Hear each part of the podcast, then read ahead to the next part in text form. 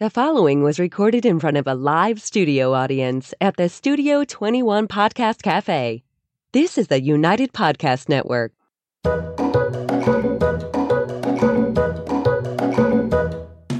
Welcome to the Quirky Dog Podcast, inspired by some of the quirkiest dogs you can ever imagine and the owners who love them.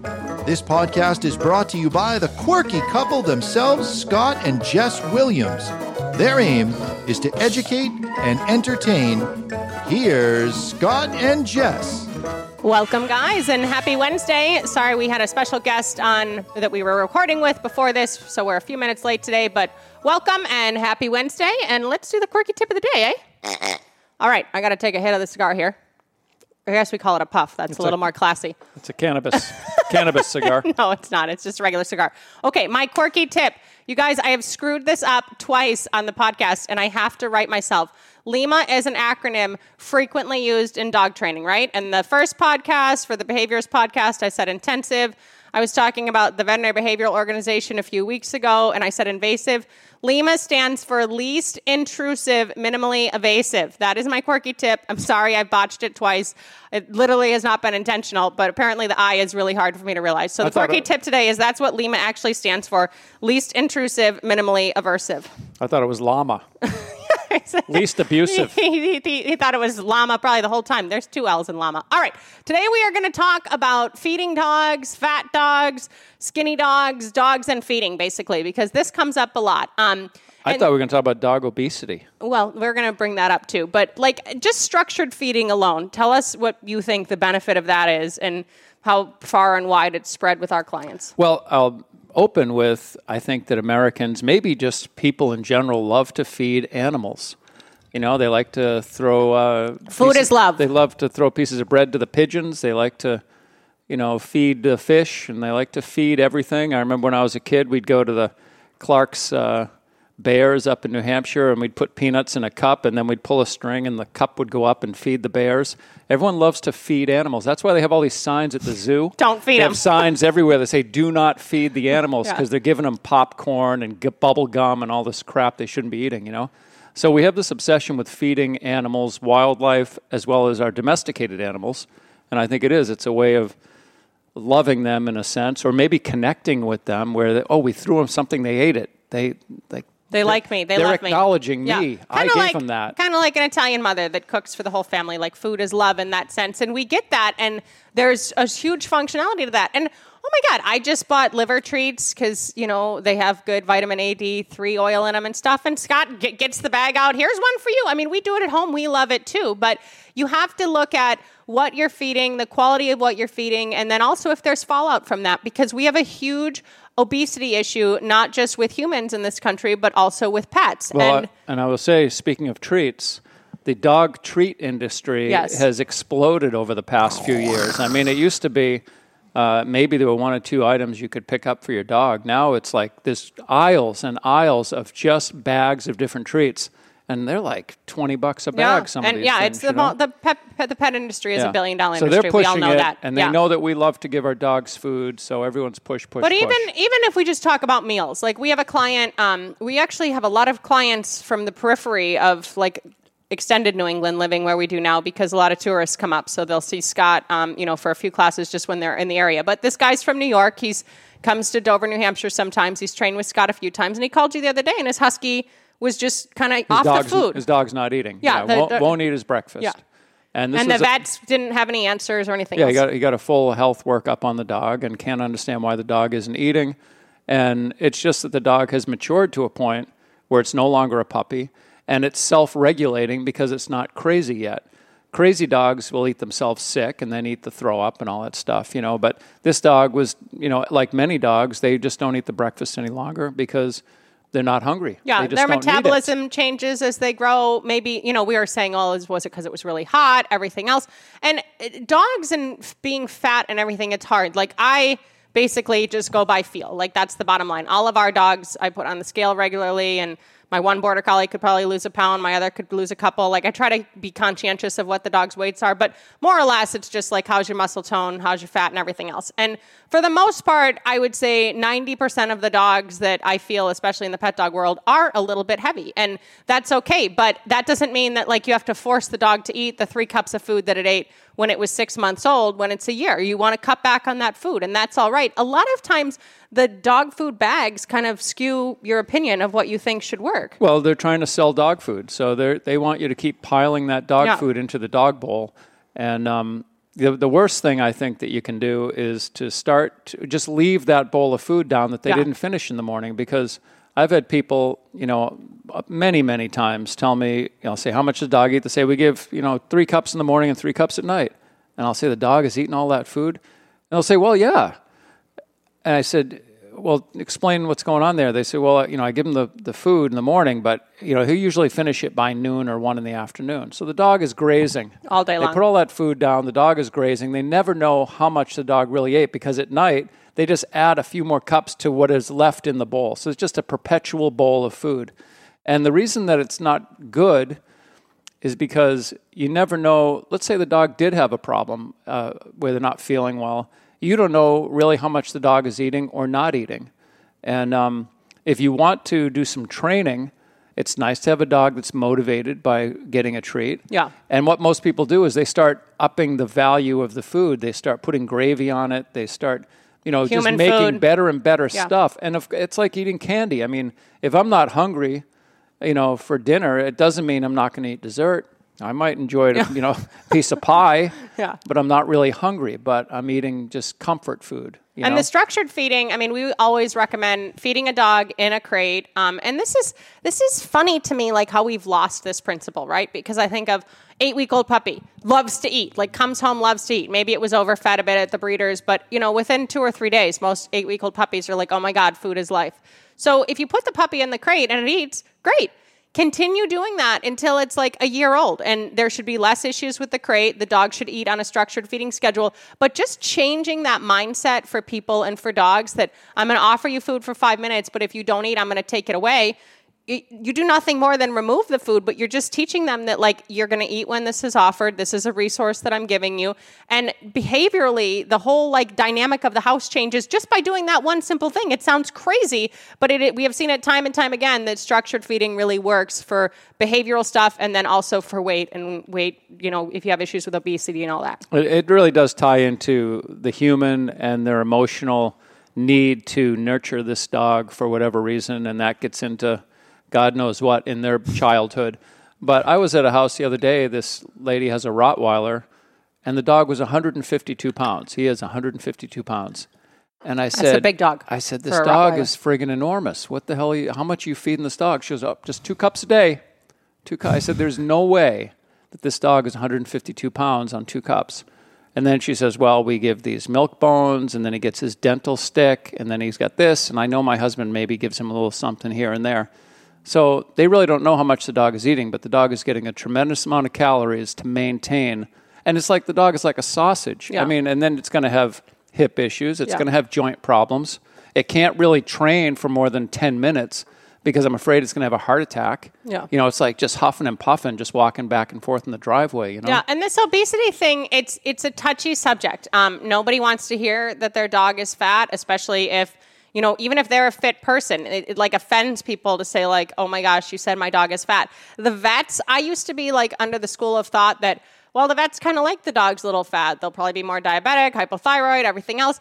The other flip side of that, and I've seen this on some threads, is vets get a lot of heat for saying, like, no, you have to give heartworm as a preventative. Like, even though you're testing for heartworm and Lyme and everything else, like, you have to pay for this, you have to do this. They get a lot of heat from people about stuff. And now, if they're going to say, also, your dog needs to lose five pounds, they may be creating more of an adversarial gonna relationship. find another vet. Yeah, that then they can only pack on so much. So, as trainers, Um, and I see this frequently pop up within dog training. Like it's it's okay to say like, hey, your dog's a little bit heavy, or if a dog won't eat at class, it's very simple to say like, if you don't give it breakfast, maybe it'll enjoy the food more. And it's interesting. I'm gonna throw these out um, after today, but I've saved these over the years, and I did um, a quick look at them and some quick math. So for dogs that were 30 pounds and under, I was tracking for a while the dogs that came and stayed with us for boot camp. So these dogs were with us for either 10 days to three weeks. So I had 26 dogs at 30 pounds and under, and um, two of them had zero change in their weight. Five of them actually gained weight. Maybe they were puppies, or maybe they were, you know, dogs that needed to put more weight on, and I was adding some sweet potato to the food or something.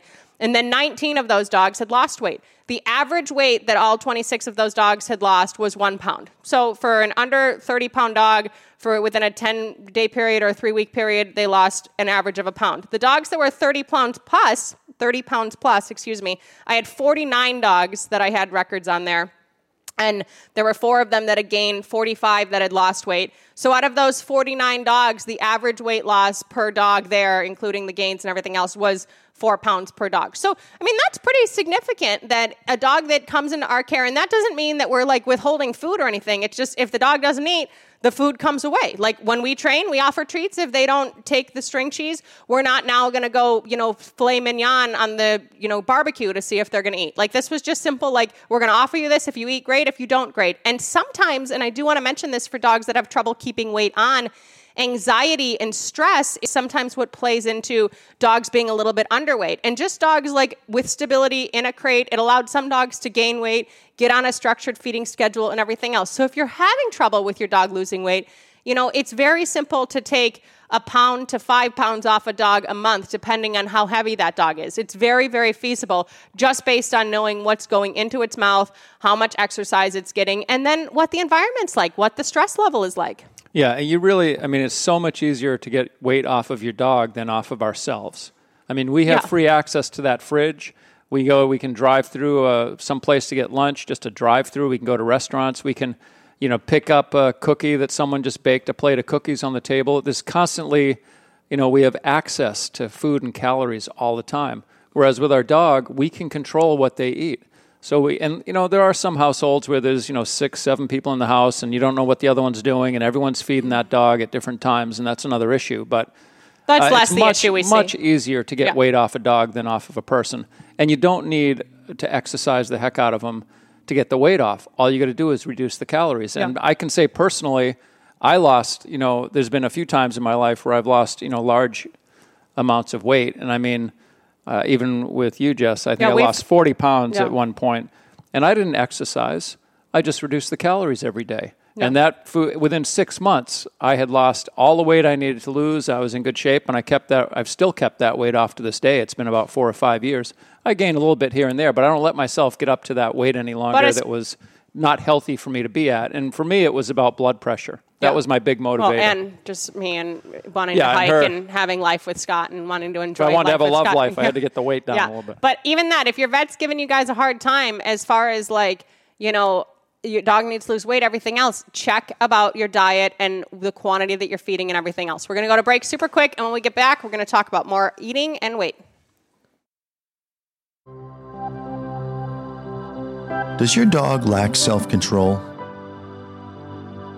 Are you looking for some answers? Would you like your dog to be calmer? Does your dog lack confidence? Canine Mindshift. Enroll in a free course today. Simply go to caninemindshift.com. That's caninemindshift.com.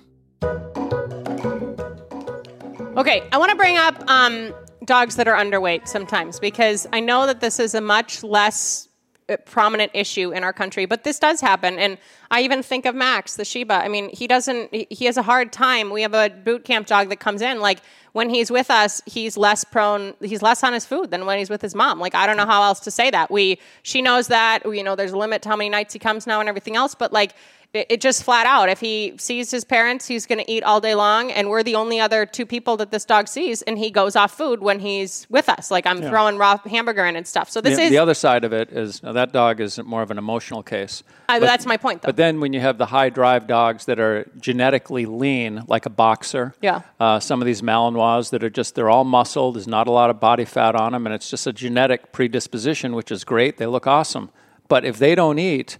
They're going to lose weight really quick. And I, I think about, I left my dog at a Yeah. kennel when we went on vacation for 10 days. The dog lost what, like 10 pounds Yeah, in 10 it was- days? it was a lot. So the other thing is preventing them from mo- a dog that's that can lose weight quick. We don't let them uh, have a lot of open area to, Yes. to pace and run around and be crazy because, they're, burning, calories, constantly. Yeah, yeah, they can only they can only eat so much food without bloating and everything else. And one thing I would talk about there, if you guys are feeding kibble and you're having an underweight issue, look at the quality of the kibble for sure. Like hands down, do some research. Look at you know different uh, proteins and carbs and something more everything. calorie dense. Yeah. Um, the other thing I would say, and I say this frequently, is add some sweet potato to the food. And it sounds crazy, but um, we've done it as a quirky tip, and we do it with our dogs. And not only is it good for the digestive system, but those carbs sometimes do help. So if you have a dog, and now we have approached this from two different uh, angles, and I'm glad the emotional angle that the dog honestly just can't like get his head wrapped around eating when he's not in an environment that he's comfortable enough to eat and then the drive angle and being a dog and everything else. So you have to manage those things. Like a lot of people are, you know, giving these like appetite stimulants and stuff for dogs. Well, if the dog's eating its full meal and it's not just eating treats, then maybe cut back on the dog eating two meals a day or whatever else like we talked about. I mean, basically, once a dog's a year, regardless of the breed, maybe if it's a really small dog, we'll still feed it twice with all the glucose levels and everything else. But once a day feeding is normally okay. It's not a big to do. Like dogs don't eat in the morning, they train all day, they eat at night. That's okay. Some tips for people that do have trouble with putting weight on their dogs. Environment, I would say, hands down. What is the stress level of the environment? When our dog was kenneled, obviously he was stressful. How much access did he have to move around and remain calm? What are things that will calm this dog down? Even a dog sitting and you know trembling, they're burning up calories. Like you need to figure out ways that the dog can just be calm and comfortable where it's living. And what does that look like? The more structured the feeding, it seems, with dogs like that, the better. Oh, can I interrupt? Yeah, go ahead. I would say bring a stool sample into your vet. If you have a dog that's all of a sudden not keeping weight on, they could have worms, it could have giardia. There's Yeah. any number of things it could have intestinally. that are hundred keeping percent. that dog from bring keep- in, keeping weight on. Bring in a fecal. You can do you know a workup with blood and everything else. But with the there are fecal. some dogs that you know there is no medical reason for it and everything else. So think outside the box a little bit. Another thing is what are you feeding? Like if you're a kibble person, the farmer's dog is a really easy thing now that can get shipped to your door, and you know you can give the dog a higher quality food. I've done home cooked for the dogs before. We feed raw. There's a lot of different diets for dogs and you know looking into those as far as what's the cost benefit and the health benefit and everything else like give that a gander because it could just be that the dog thinks that what you're feeding him sucks and he doesn't like it at all Yeah, you know, I- I'm, we're big on the structured feeding, and one of the the big. Um, I was just thinking about this, just that um, when your dog eats when food is offered, and that's just their routine. Then when they don't, Yeah, you then know you know something's something's wrong Yeah. with the dog. Yeah. I mean, and if you don't know if you, if they never eat when food is offered, they're Yeah. always kind of grazing. Then the problem, you may not identify the problem for three days, and three days with say intestinal blockage or some type of an issue is a long time. Yeah. So it's nice that you know you give the dog food and that you know the dog eats every it eats every bit of food every morning and every bit, bit of food at night. And if it doesn't eat, now you're just conscious of that. Wow, didn't eat. Okay, we'll see how dinner goes tonight. Yeah. And that, now you you know that something's up with your dog. you yeah know? especially as they get up into the older years and you're not necessarily sure what's going on health wise and everything else and we're we're big on the dogs that we raise and that we own. We kind of go off of feel first rather than run for a lot of testing or workups or anything else. Like we know our dogs, you know, if they're a little so so on the food, maybe we'll go see what their stool looks like. We'll see what their activity levels like. Maybe we'll offer them a treat in the middle of the day. Okay, did they like that? Are they just being picky? But then in that same vein, like if the dog is, you know, 10 plus years old and doesn't like a supplement, I give it like garlic or something. I'm not now going to have my ego take over and be like, well, this dog needs to eat this because this is what I want. And I know that garlic can be toxic to dogs, but there are supplements out there that help garlic with the You can research it. Bugs Off is a big one, um, but there there are different supplements out there that do help with the ticks, and I don't do a lot of pesticidal treatment for those things. So then I'm not going to now be like, well, this is what I want to happen, and this is the only food you're going to get for five days. If the dog freaking hates something, I'm not going to just wait it out and be like, you know, what's going on here. But we know what's going into their bodies. We know what their normal behavior is like, and maybe we don't always with pet dogs, and that's okay. It's not uncommon that a dog in our care doesn't eat dinner the first night or maybe the second night. Like that's okay. We've seen that before. There's actually um, a really cool lady. I think it's a lady. She's out in uh, the Northwest, and I want to have her on the podcast at some point. But she's actually really big into like fasting with dogs, which I've always been curious about because humans talk about like you know when you want to fix something, like stop eating, your body will rejuvenate it, and she like full on says like you see this, you see this fast. So I'm not advocating for that, but there's even a school of thought out there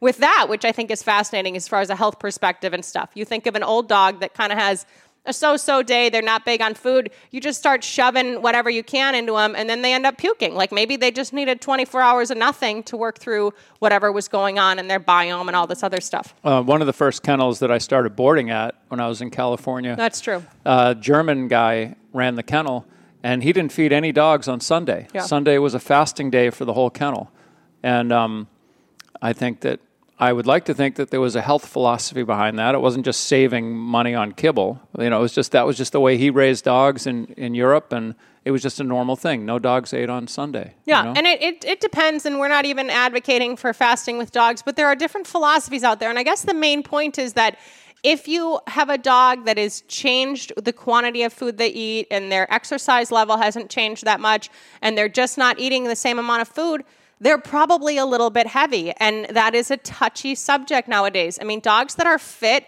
out there, like sport dogs and stuff that are fit, half of the population is like, that dog's emaciated. You should go to prison. That's terrible. Like, no, that dog is healthy in the same vein that, like, Scott and I go to the gym and we want to be healthy and we measure our body fat for that sake. And we probably don't look like a performance dog in that same vein. But what I'm saying is that it's you okay. Want me, to, want me to get the shirt off? Yeah, well, we, we can do that maybe. Maybe for the hundredth episode, we'll do a big reveal, a big, big muscle mass reveal.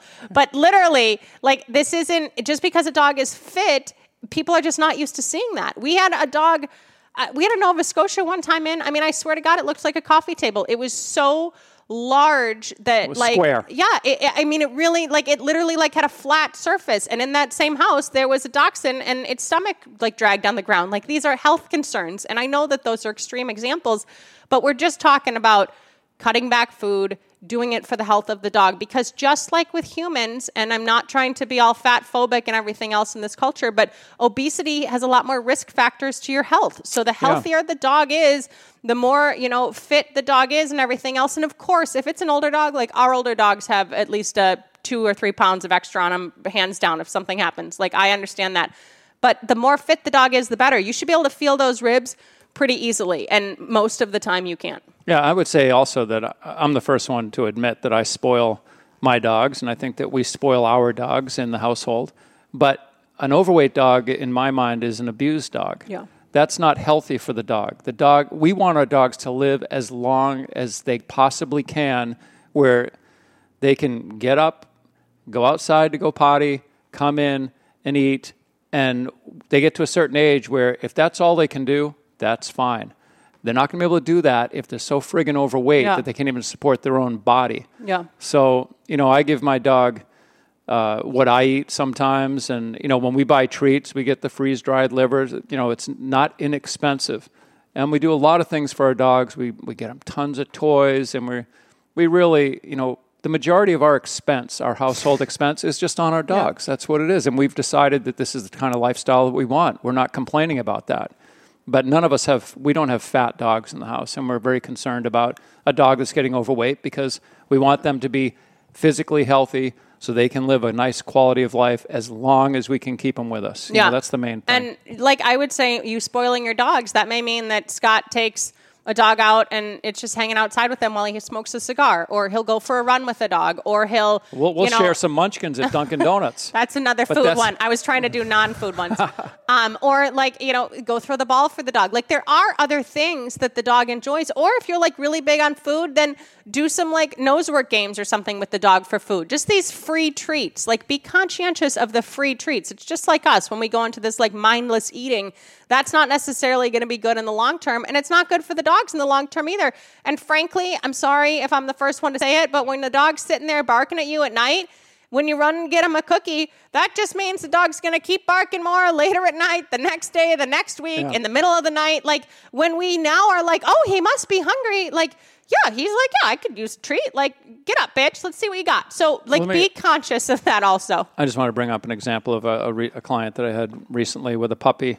Great puppy, had in for training, really nice dog. And this um, gentleman that owns a puppy, when he came home from boarding and training, he had a steak for the dog. And he just gives the dog the steak. And I said, you know, I'm not opposed to giving a dog a steak. I think it's high. You can't get much higher quality than a nice human grade steak for a dog. But I said, why don't you incorporate that Yeah, into save the, it for the come recalls or something, yeah. you know, cut it up into small pieces. Come get steak. But he just wanted to love the dog, spoil the dog with this steak, and it's just it's kind of a waste in my mind. It's like I'm not opposed to giving the dog some great, you know, human grade meat, but have him work a little bit. You know, Yeah. Well, and I'm just not- makes the work more fun. I'm not opposed to a snuffle mat or a lick mat um, in regards no in regards to like handling. I'm not like if, you know if there's a dog that doesn't like its nails done and it's an older dog and you don't want to mess with it, you want to put some peanut butter on something to distract it. Fine if that's going to help you. But just as like a basic rule of thumb, like about having you know snuffle mats and lick mats, if you put those out for the dogs just as a recreational thing and they leave, they don't like finish that or they don't finish this brain game with the food that means they really probably weren't that hungry in the first place. Like if they're not willing to work for it that much mm. and then they're just like, oh, it was too much work, then don't run and say, okay, here's a bunch of free treats from the fridge. And this isn't to be hard on anyone or make anyone feel bad. This is to impart some knowledge onto you that we have seen years and years and years and i have data of almost freaking 80 dogs here of dogs that have been in our care that like you can get weight off dogs pretty easily and it is for the greater good. The long-term benefit like scott said for the joints for their brains for their health for so many different reasons it, it can be a night and day difference depending on you know the activity level they had when they were younger and everything else. So be conscientious of how much the dogs are eating. If the bag says to give a certain amount and the dog's not finishing it, as long as the vet doesn't say that they're supremely underweight and you can't feel their ribs in such a way that they look and seem emaciated, give them less food than the bag calls for. That's okay. As Scott said, there's marketing. They market those treats. Subscribe and save. Send the treats every month. Do this every month. And we're all about treats. But if your dog's heavy and that's still going into their systems, you're not going to be able to take weight off easily. One thing, uh, a good movie to watch. It's called Dogs, I think, Oh, yeah. and it was uh, we loved that movie. this uh, woman director. She followed a group of dogs around Turkey, homeless dogs, street dogs, for, and then she made this, you know, movie for an hour and a half or whatever it was. And it was interesting because they were like really some of the most balanced, Yeah, we so mentally fascinated. healthy dogs I've seen. They were they were not underweight. They were not aggressive. They were good with people. They just had because they weren't the center of attention. Yeah. They were like they acted like dogs. Yeah. You know, and it was really nice to see. I mean, you have to be interested in, in dog behavior maybe to really appreciate it. But they passed a law in Turkey where you couldn't kill um, homeless dogs. Yeah. Like they were like, I guess there was at one point they were just r- rounding up these homeless dogs and euthanizing them all, and the all of the you know, the public just protested and passed a law where they couldn't do that, and they started tagging them, kind of like cattle or something, or like you know endangered species in a sense. They would tag them so that if there was a problem with a dog. They'd know, okay, this is the same dog that had a problem over here, and then maybe they would take it and euthanize it if it had some aggression issues or something. But it was just nice It was to see. interesting to see that that environment wasn't causing so much stress that those dogs were overeating, even when they had access to more garbage or something. So they they naturally do regulate more than one would think, um, especially if they're in a good headspace. And it is interesting from a behavioral perspective. We saw that on our vacation and enjoyed it a lot. Yeah, it was nice. All So- right. My quirky tips are updated. January, February, and March were up. Now April, May, and June are up. I'll get um, July, August, and September up next month. In October, we're going to have our 100th episode. Like a lot of things are rocking and rolling. We have some fun guests on later this month. And uh, in the meantime, keep it quirky. Thanks, guys. The views and opinions expressed by the hosts, guests, or callers of this program do not necessarily reflect the opinions of the Studio 21 Podcast Cafe, the United Podcast Network, its partners, or affiliates.